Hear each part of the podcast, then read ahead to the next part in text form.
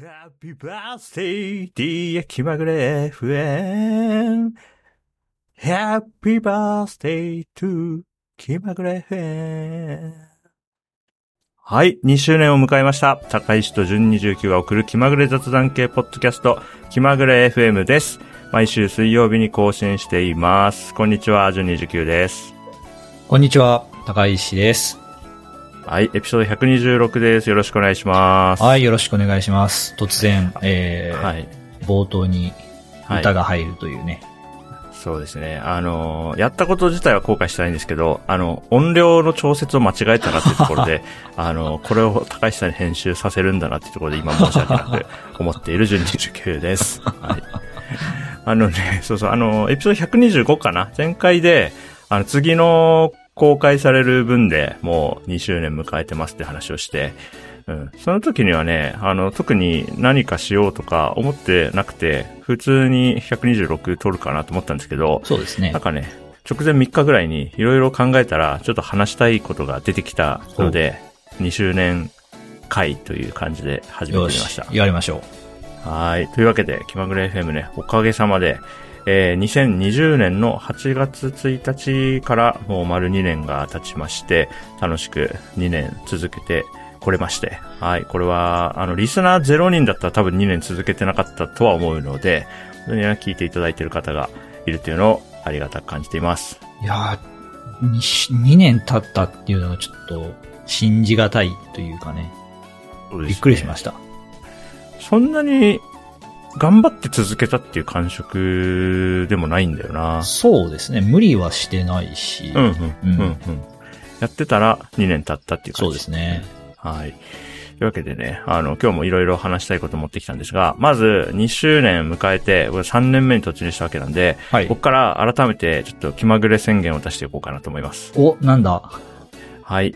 えー、じゃあ皆さんね、これリスナーの方に大事な話なんで、ちょっと聞いていただきたいんですが、私、大和田淳は、これまで気まぐれ FM で話してきたことを、あまり正確には覚えていません。3年目ともなると、一回した話を多分またするだろうし、なんだったらもうそういうことも起きてるんだろうなと気づかないところで。なんで、これなんか聞いたことあるなと思っても、なんかそういうもんだと思って、あの、優しく見守っていただけると、ありがたいです。よろしくお願いします。よろしくお願いします。そう、なんかね、あのーまあ、毎、ね、収録、次の収録に向けて、なネタ帳みたいなページが、ね、高橋さんと僕の間にあって、そこにいろいろ書くんですけど、なんかこれ、もう話した気がするなって時結構あるんですよね。もうさすがに2年。あります。ねうん。時事ネタとかじゃないとやっぱ、前話したとかありがちですからね。そうそう自分の考え、な考え方とか価値観みたいな話は、うん多分何回もすると思うんですが、まあそういうもんなんで、うんなんかあのクレームとか来ないと嬉しいなと思ってます。はい。で、それがね、一つ目の、あの、気まぐれ宣言出しました。はい。で、続いてがね、これ、高橋さんに相談せずに、こう、トピックに書いてるんですけれども、はい。あのね、いろいろ考えた結果、気まぐれ FM の2周年記念トークンっていうのを、ちょっと僕の方で用意して。あの、リスナーの皆さんであれば自由にゲットできるようにしてみようかなと思っています。ここで言うトークンというのは、やっぱり NFT ですか？そうですね。あのーあの、ブロックチェーンに記録される形のデータと思ってもらうと誤解がないかなと思いますね。はい。なんで、そうですね。NFT と言っても差し支えないですね。あのーかつ、あ特に取引とかできないやつ。2周年、私は気まぐれ F2 周年のタイミングで、祝う、祝い、祝い？お祝いに参加しましたよってことがうん記録されて、別に売買も何もできないし、うんただあなたのお財布には入り続ける。なので、えっ、と、そうだな、Web3 っぽい以前のメタファーで言うと、気まぐれ FM2 周年記念ステッカー、その時だけ配布された限定ステッカーをもう、なんか MacBook に貼ってるみたいな状態になああ、いいですね。記念品ですね、もそうそう。別に、高値で取引とかできないんで、お金目的の方には何にもこう、旨味ないんでぜひそういう方じゃなくて、本当に、単純に、あ、気まぐれフム普通に聞いてますよって人に、こう、ゲットしてもらって、うん。なんかそれが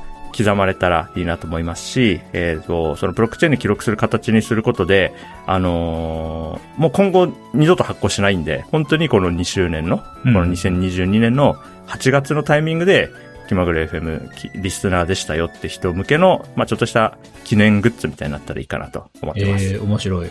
はい。で、あの、まだね、用意してないんですよ、この収録時点で。で、あの、収録後に用意するんで、あの、概要欄から、えっ、ー、と、入手方法わかるようにしますし、あとちょっとよくわかんないんだよなとか、そのブロックチェーンとか、ウォレットとかわかんないんだよなって人は、なるべく僕の方でサポートして、せっかくあの、欲しいと思ってくれてる人いるんであれば、なるべくサポートもしようとは思っていますので、あの、概要欄の方ね、チェックしていただきたいなと思います。よし、僕もトークンゲットしよう。そうですね。はい。ぜひ。はい。で、ゆくゆくはね、なんか、えー、お便り読まれたことある人だけがもらえるトークンとか、うん、そういうのをやってみてもいいかなと思うんですが、まずは、あの、リスナーにね、あんまり別に優劣とかつけたいわけでもないので、誰でも簡単に、うん、特に条件なく制限なくゲットできるものを、あの、配ろうと思ってますんで、よろしくお願いします。はい。よろしくお願いします。この辺はもう完全にお任せする形になりそうですね。はい。あの、一応高橋さんにこういう形でやりますとか、高橋さんの疑問とかあれば、必ず解消するように進めますんで。はい、はい、大丈夫です。はい。高橋さんはどうですか ?2 周年迎えての、なんか、あ、気まぐれ宣言なんかあります？なんにもないんですよね。今まで通り。なんでしょうね。まあ、なんだろうな。これまで通り気まぐれにね、やっていって、で、長く続けるとか、あの、まあ、我々二人がこう、はい、楽しく、長く続けるっていうことを、まあ、大事にしたい。で、その上で今はね、はい、聞いていただいているリスナーの人たちもいるので、その人たちにもこう楽しんでもらえるという、ポッドキャストを、まあ、これからも目指したいなとは思っております。いいですね。穏やかにやっていきたいもんですね。すごい真面目な回答になっちゃった。いや、いいじゃないですか。あね、2年やあ、ある程度真面目じゃないと2年続けられない面もあるでしょうからね。とってもいいと思いました。ありがとうございます。というわけで、3年目に突入した気まぐれ F のこともどうぞよろしくお願いいたします。よろしくお願いします。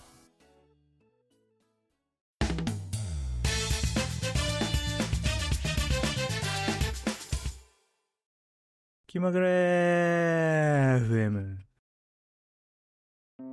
はい。気まぐれ FM は2年続いたということですが、え高橋さんとの間でね、そのなんかそれ以外に習慣として定着してるものってなんかあるかねというのが、収録前にちょっと盛り上がりつつあったので、うん、あ、これ、収録中に話せばいいじゃんとなったんで、そうですね、えー、トピックとしては、まあ、日時、週時、月時だったりで、うん、えー、2年間以上続けてるようなもの、なんかありますか？っていうトピックでやってみようかと思います。はい。まあ、気まぐれ FM 自体は、各週で今収録していて、で、確かに確かに。毎週に、えー、毎週公開しているっていう。はい。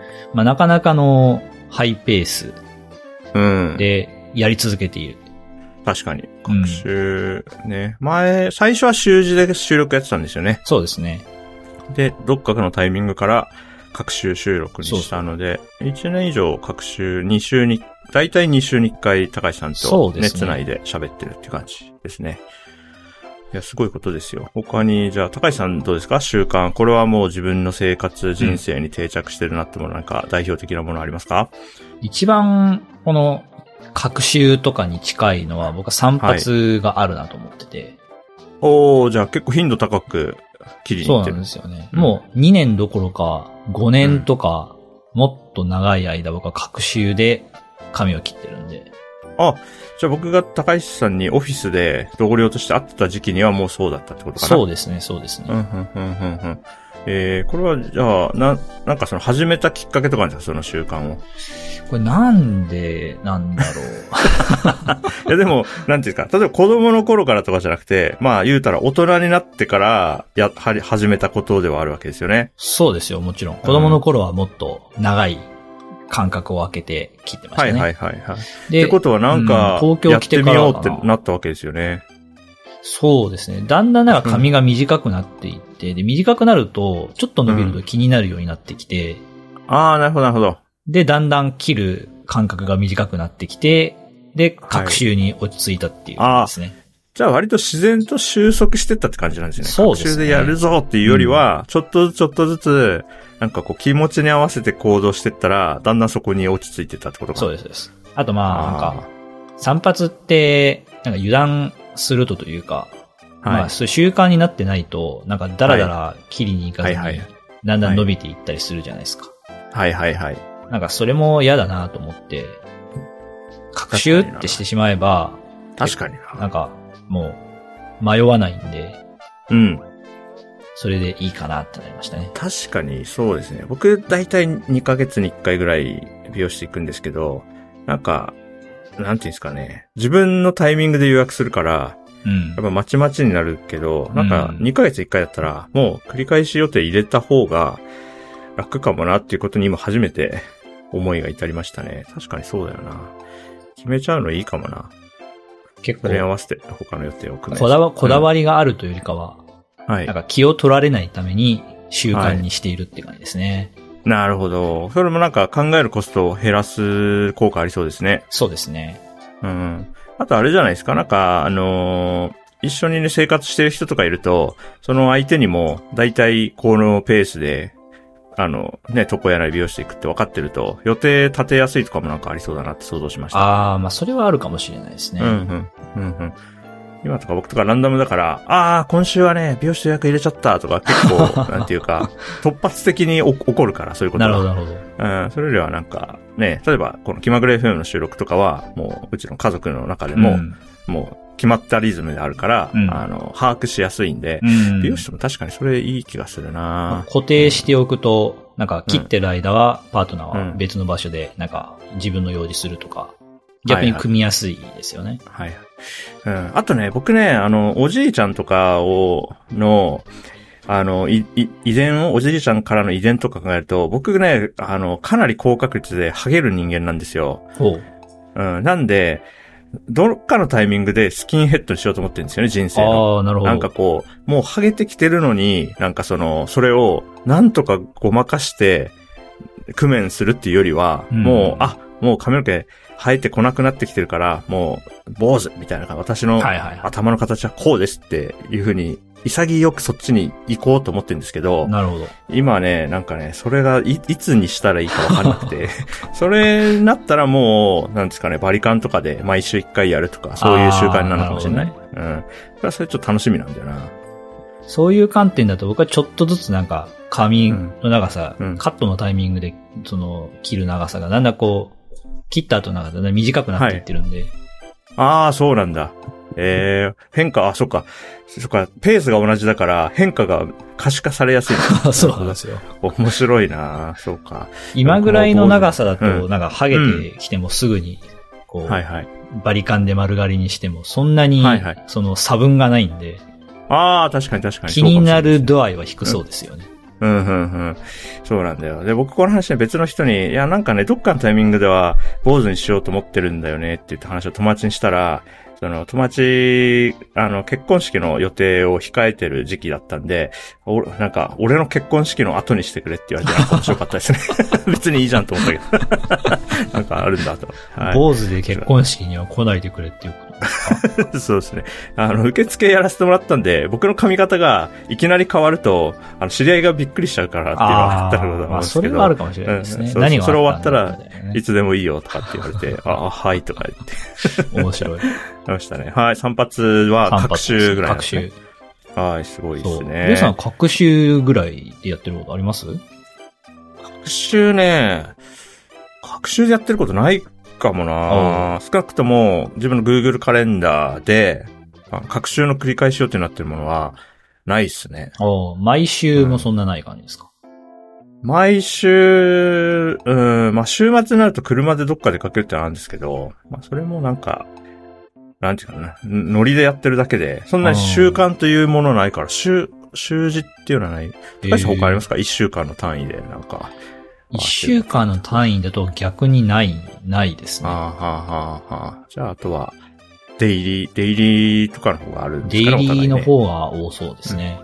はあはあデイリーはね、僕いろいろあって、まずそうだな、あの、 Habitify っていう、うんなんか習慣化支援アプリみたいなやつがあって、まあ、えー、それの僕は Android アプリ使ってるんですけど、うんだい。たい毎日やると良いことみたいなリストにしてあって、朝やること、夜やることみたいに分かれていて、それは毎日起動して、うん。あ、これはやった、これはやった、あ、これはい。今日やらなかったな、みたいなのを、これはね、えっ、と、もう数ヶ月、今年のどっかでセットアップしたんだっけな？もう数ヶ月えーやっていて、でそこに登録してあるやつをじゃあちょっと紹介するか、簡単に。はい。えっと、ひえっと、まず平日は朝ゴミを捨てるっていうのがあって、まあこれは、こんなのなくてもやれよっていう感じ、やれてる人はたくさんいると思うんだけど、あの、僕は一応入れてますね。うん。なんか、習慣化というか、なんていうか、タスクとして入れてるんですけど、はいはい。はいタスク管理にも使って。そうですね。なんか朝のルーチンの中に入れとくと忘れにくいので、うんあと、都内に比べると、あの、ペットボトルの回収が2週間に1回とかあったりもするんで、うんなんか1回忘れると結構次が結構先になっちゃうんであーそ、れはめんどくさいな。ま管理してるっていうのもあります。あとは、体重を測って記録するとか、植物の世話をするとか、日記を書くはいはい。ね。あと体を10分ぐらい動かすっていうのと、うんあと、何かしらその日見たり聞いたりした、も読んだりしたものの感想を記録するっていうあたりを入れてあってっ、すねうん。大体毎日欠かさずできてるものもあれば、週に3回4回とどまるものもありつつ、うんうん毎日このリストは見見た上で、あの、 Done っていうボタンを押してますね。えー、 Habitify。アプリはね、僕も存在してて、試したことあります。はい。いただ挫折しましたね。や、結構ね、難しいですよ。あと、僕の直近2ヶ月とかで言うと、あの、ちゃんとできてるやつはずっとできてるし、できてないやつはできてないままなんで、なんていうか、その、支援されてるかっていうとむ結構難しくて、自分がこんぐらいしかできないっていうのがよくわかるっていう感じ。なるほどね。僕の場合はですね、あの、はい朝 Habitify を開いて、習慣にしたいタスクを確認するという習慣を身につけることができずに、しました。わかりますよ。あの、タスク管理ツールとかもね、な、なんですかね。一応僕朝7時に朝やることの通知が来るようになってるんですよ。はいはいだから、大体朝起きた瞬間にスマホ見るか、起きて、ちょっと、なんかのんびり過ごしてたら、スマホにそれが表示されて、あ、そうそう、あ、そうだそうだ、体重測ろうとかって言ってやってるんで、まあ、うんそれがギリハマってる感じかな。うんうんうんこれね、難しいですよね、習慣ってね。もう、なんか、もうちょっと上手いやり方があるんじゃないかとも思いつつ、うん。まあ、難しいですね。そうですハビこんこの中で、そうだな、気まぐれ FM と同様に2年以上続いていると、僕は日記を書くっていうのがすっかり定着してうん、書いてますよね。書かないとちょっと気持ち悪いぐらいになってるので、なんか、今のやり方が自分の体にはあったんだろうなと思います。もうすぐ3年になるんですよね、今月でね、8月で、このまま続ければ、常に3年前の同じ日の日記が存在する状況になるので、それすごい楽しみだし、なんかこれ続けるほど楽しくなってくるというか、うん。うん。あ、これなんか1年半前にもこの話してるなとかっていうのが日記書いてるとわかるし、うんうんあの、あと、同じ日付、例えば今日ね、8月3日であれば、去年の8月3日と一昨年の8月3日の日記もこう合わせて読むんですよ。そうするとね、なんかね、自分のテンションがなんとなく思い出せるんですよね、その頃のねな。るほどそう。すると、あ、去年と比べると今の自分ってこうなってるなっていう、なんかちょっとわかるんですよね、自分は。え多分、ー読ん読んでる、他人から、他人が僕の日記を見ても多分そこまでの情報はないと思うんですけど、うん。僕が読むと、あ、この時期この話一切してないなとかっていう、書かれてないことも含めて、うん書けない状況だったよな、みたいな、うんそういうことも含めて、なんか思い出すものはあって、うん。そうするとね、今の自分のコンディションみたいなのがね、少しわかる時があって、なんか自分にとってすごい大事な時間になってるんですよねう。ん、面白い。僕もあの、ジュンさんの日記を、はいに触発されて、ね、 Scrapbox に、一応デイリーでページは作ってますけど、はいはい。まあそんなになんか、何も書かない日もあったり、はいはいはい。そんな感じですね。でもなんか続いてますよね、その活動自体はね。そうです高橋さんのねページを作ってっていうのは続いてますね。うん。で、ウェブログっぽく、なんか、その時とかその時期話題になってる記事と、プラス一言コメントみたいなのが書かれてるんで、僕はそれすごい楽しく読んでますね。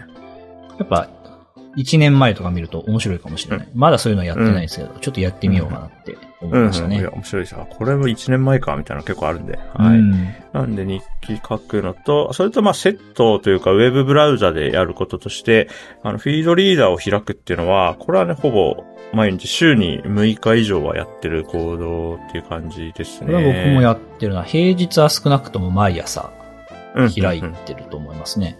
うん。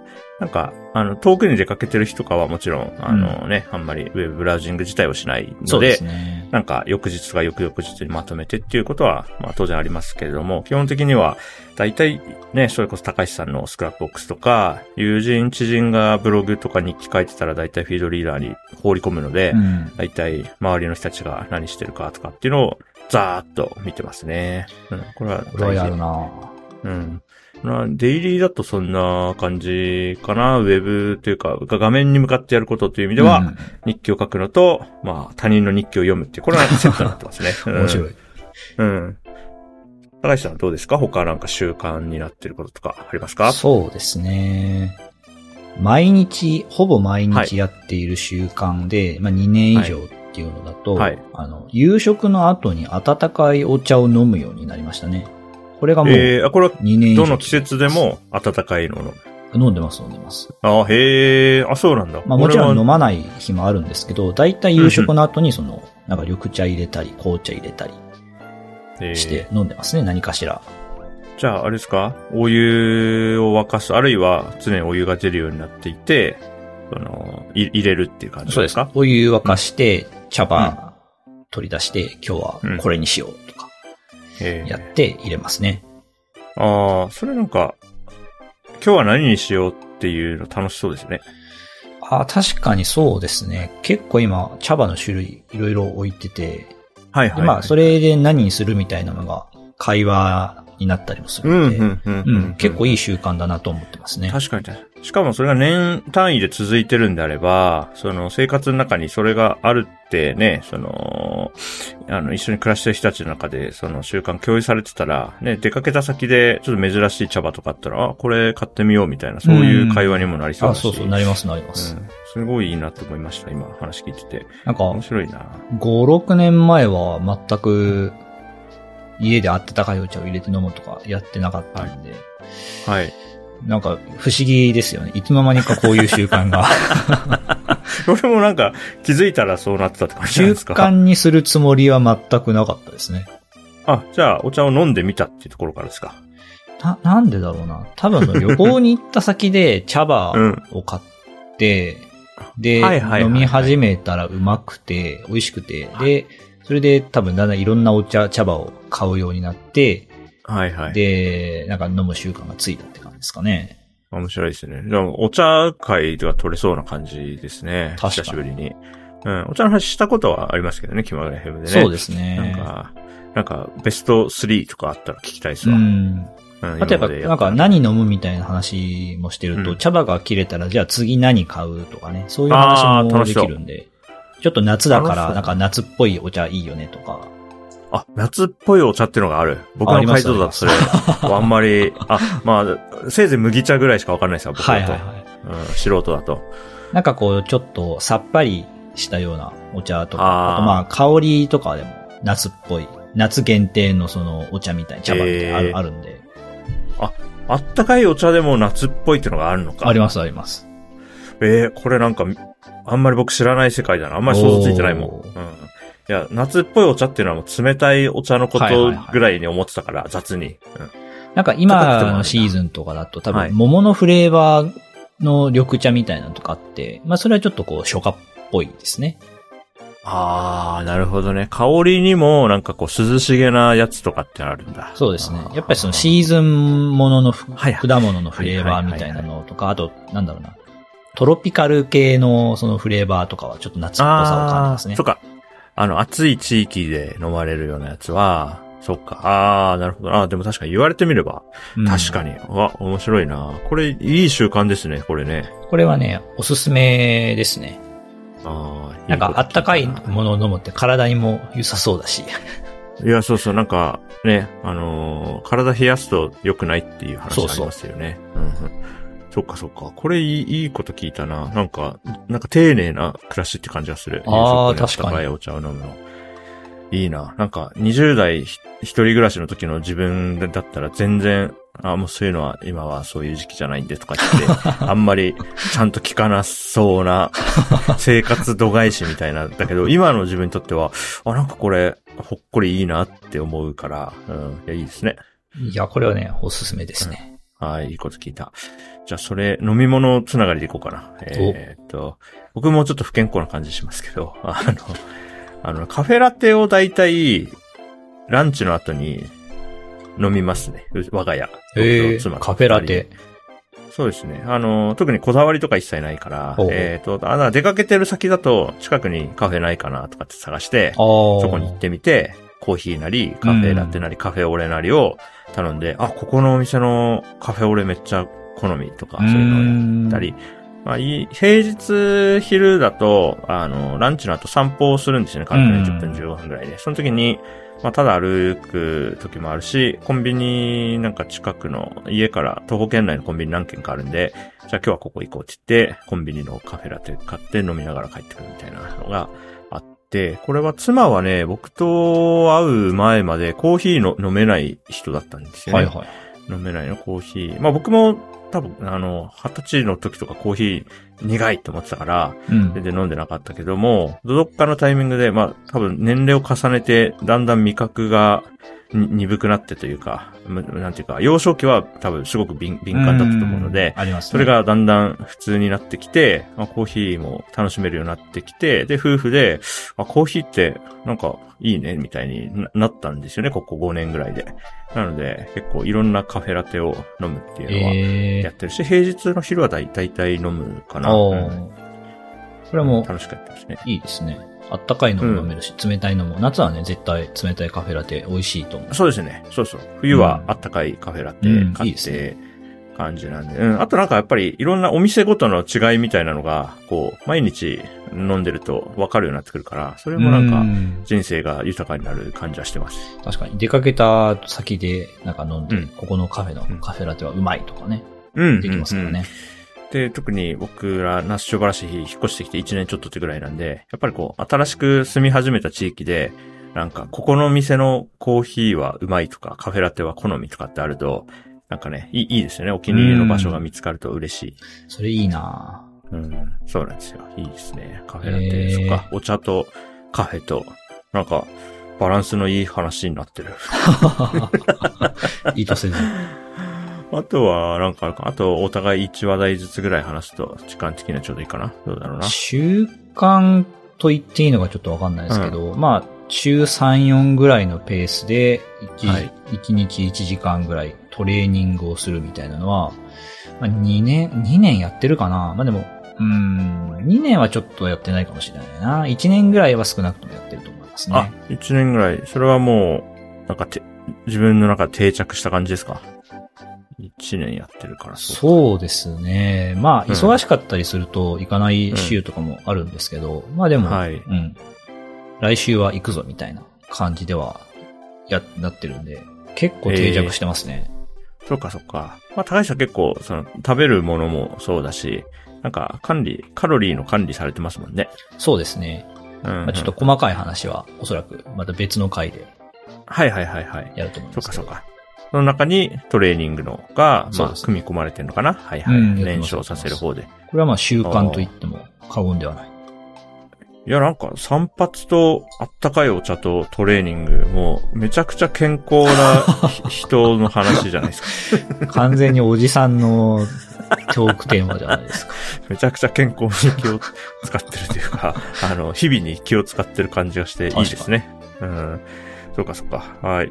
あとは、で、じゃあ僕は、そうか、トレーニングの話は別のエピソードでも聞けそうなんで、あんまり深掘りしないでおくとして、僕はね、えーそうだな、なんか、3年、こう直近3年、だから3年以上前と、今の自分を比べると、えっ、と、YouTube で、その、うん。登録チャンネルの動画をなんか、新着をチェックしてみるっていうのは、うん。えっとね、3年ちょっと前にはやってなかったんですよ、全然ね。だか、ら、だから、サブスクライブしてなかったんですよ。だから、うんうん。もちろん誰かのブログの記事に YouTube の動画が貼ってあって見るとあか、Twitter とか SNS で流れてきてみるとか、そういうのやってたんだけど、うんいわゆる、なんかこう、週、あの、定期的に更新されるチャンネルをウォッチして、うん。あ、新着来たから見ようみたいなのって、全然やってなかったんですよね。割と遅かった。その YouTuber みたいなのを楽しむっていうの遅かった。これがね、3 2019年の夏ぐらいから急に